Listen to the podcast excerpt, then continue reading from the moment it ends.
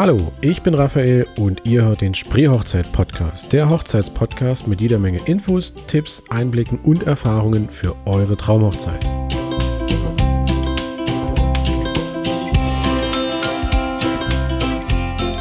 Das Paar-Shooting ist ja für viele das, ja, ich nenne es mal fotografische Highlight am Hochzeitstag.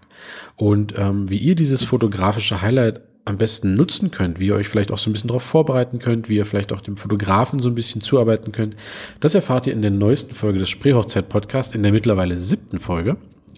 Ähm, ich habe mir gedacht, ich gebe euch einfach mal so aus meiner Sicht ein paar Hinweise, ein paar Tipps, ein paar Empfehlungen ähm, zum Paar-Shooting, ähm, dass ihr einfach so ein bisschen was mitnehmen könnt, damit ihr im Endeffekt, wie gesagt, wirklich diese Zeit auch genießen könnt und ähm, mit möglichst schönen Bildern belohnt werdet.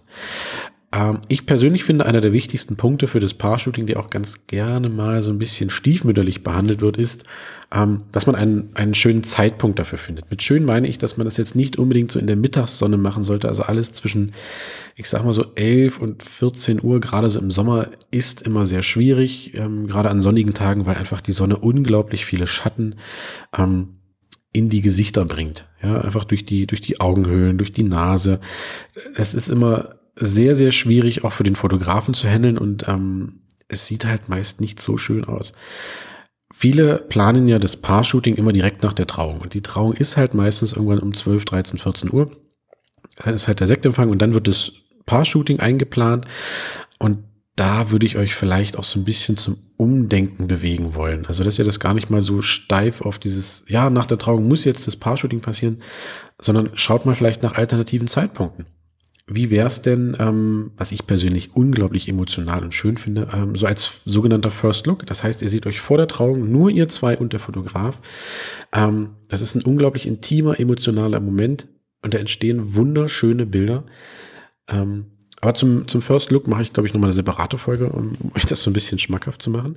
Aber nur mal so als Idee. Ne? Ähm, eine Möglichkeit wäre auch, dass man vielleicht das Paar-Shooting eher so auf den frühen Abend oder auf den späten Nachmittag schiebt. Ähm, was ihr natürlich auch machen könnt, ist das Shooting einfach so ein bisschen aufteilen. Wenn ihr jetzt unbedingt nur wirklich nach der Trauung erstmal Zeit dafür eingeplant habt, dann ist das erstmal so, dann muss man halt gucken, dass man vielleicht irgendwo in den Schatten geht oder ähm, was aus dieser Lichtsituation macht. Ähm, und dann könnt ihr vielleicht, wenn ihr irgendwie merkt, ihr habt noch mal eine halbe Stunde oder sowas, ein bisschen Luft, könnt ihr auch gern abends mit dem Fotografen oder gegen Abend mit dem Fotografen nochmal losziehen, weil man auch bei Sonnenuntergang, beziehungsweise einfach bei dieser Abend, Dämmerung, ja gut, Abenddämmerung ist fast schon ein bisschen spät, aber einfach so beim, beim Sonnenuntergang unglaublich ähm, hinreißende und schöne Bilder machen kann. Ähm, der nächste Punkt ist, wie viel Zeit wird für so ein Shooting benötigt oder für diesen, für diesen Teil ähm, benötigt. Ähm, das hängt natürlich vom Fotografen ab, ganz klar. Also ich persönlich plane immer so 45 bis 60 Minuten ein.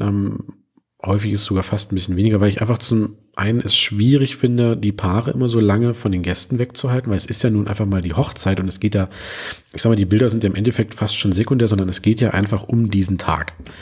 Ähm, und meist schafft man in dieser Zeit auch wirklich viel und ich finde, man sollte das auch nicht so irgendwie künstlich auf zwei, drei Stunden ausdehnen, weil das ist oder kann ich mir zumindest vorstellen, für das Paar halt auch sehr schwierig, da zwei Stunden lang ähm, immer nur, man, man steht ja trotzdem unter Strom, man ist ja trotzdem konzentriert, ähm, da immer nur irgendwo sich, sich hinzustellen und äh, vielleicht auch mal zu lächeln oder ne, deswegen versuche ich das immer möglichst kurz zu halten. Wie das euer Fotograf handhabt, ähm, müsst dann einfach mal fragen.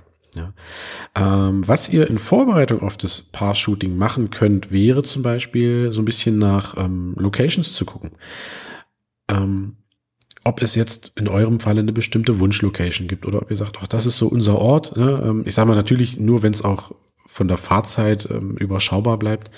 Ähm, häufig ist es aber so, dass diese Fire Locations, an denen man sich befindet, auch als Fotolocation ähm, häufig was hermachen oder häufig auch schön aussehen. Ansonsten, wenn ihr jetzt sagt, ihr habt da keine Wünsche, ähm, dann verlasst euch so ein bisschen auf den Fotografen, sagt, okay, ähm, wir legen es in deine Hände, mach was draus und ähm, nur, dass ihr, wie gesagt, die Möglichkeit oder von der Möglichkeit wisst, dass ihr vielleicht auch guckt, was haben wir vielleicht für Lieblingsorte. Ne? Ähm, ansonsten, wo wir gerade, wie gesagt, bei diesem Thema sind, ich finde, so ein Shooting ist halt immer auch so eine kleine Gemeinschaftsarbeit zwischen Paar und Fotografen. Also man muss sich natürlich auch so ein bisschen aufeinander einlassen. Ähm, man sollte auch, finde ich, wenn man Wünsche hat, diese auch äußern. Ob die jetzt umgesetzt werden, ist natürlich eine andere Geschichte oder beziehungsweise ob sie umgesetzt werden können, ist natürlich wieder eine andere Sache. Aber ähm, wenn man irgendwo Wünsche und Vorstellungen hat, sollte man die auch einfach ähm, mal mitteilen. Ähm, ja, zum Shooting selbst. Was ich ganz wichtig finde, verstellt euch nicht. Also seid echt, seid natürlich.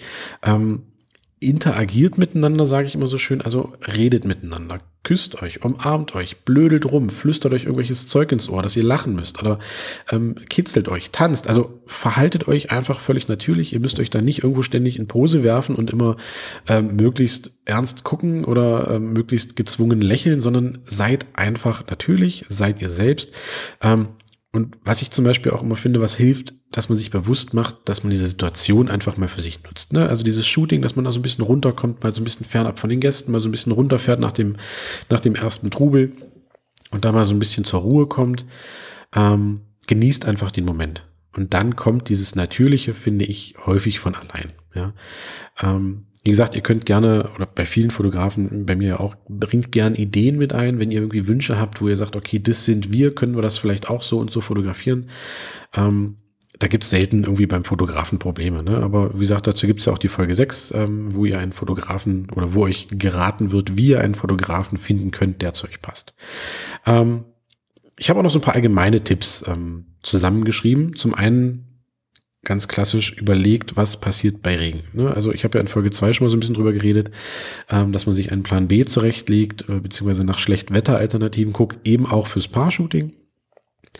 Ähm, ansonsten finde ich, messt dem Paar-Shooting selbst nicht zu viel Bedeutung bei. Also es geht ja wirklich, also man darf jetzt nicht zu viel Druck aufbauen und sagen, oh, die Bilder vom Paar-Shooting und das geht ja nur ums Paar-Shooting und wir haben ja gleich das Paar-Shooting und ne, also nehmt es relativ entspannt. Also ihr habt eh vom Hochzeitstag dann schon etliche Bilder durch den Fotografen. Ähm, und das Paar-Shooting ist im Endeffekt auch nur so ein kleiner Teil ähm, des Tages. Und das geht ja auch, wie gesagt, beim Hochzeitstag gar nicht mal primär um die Bilder, sondern einfach um euch, dass ihr den Tag genießt, dass ihr den, die, die Situation genießt, dass ihr es ähm, genießt, dass ihr äh, eure Gäste beziehungsweise auch eure, eure liebsten und engsten Verwandten und Freunde um euch habt. Und da ist das Paar-Shooting, ich sag mal, sekundär. Ist einfach so, sage ich auch als Fotograf.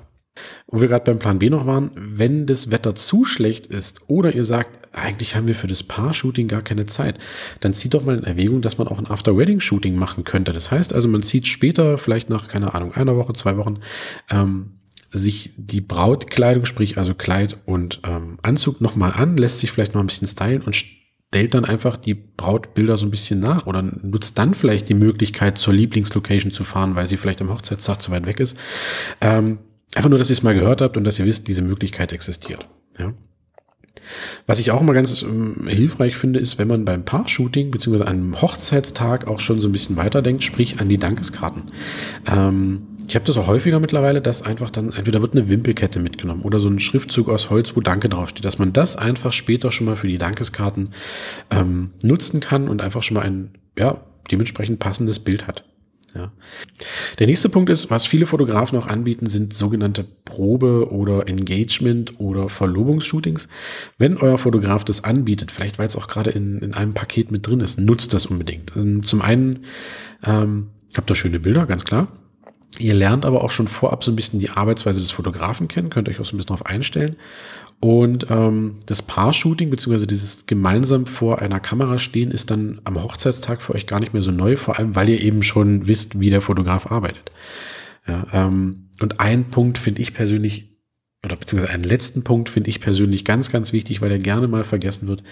Ähm, es gibt so diesen Spruch, Emotion beats Perfection. Das heißt, wenn ein Bild sehr viel Emotion hat und wenn da gelacht wird und gekichert und es ist vielleicht nicht hundertprozentig scharf oder irgendwie was stört, finde ich persönlich die Emotionen viel wichtiger, als dass das Bild ähm, technisch hundertprozentig perfekt ist. Es ist einfach die Situation, die ist da festgehalten worden ähm, und da finde ich es persönlich egal, ob das jetzt 100% scharf ist, weil einfach dieser, dieser Moment ist halt einfach das Entscheidende und das Wichtige. Ne? Ja, ähm, das war's erstmal soweit zu den ich sage jetzt mal, allgemeinen Tipps ähm, für euer Paar-Shooting. Ich hoffe, ihr konntet ein bisschen was mitnehmen.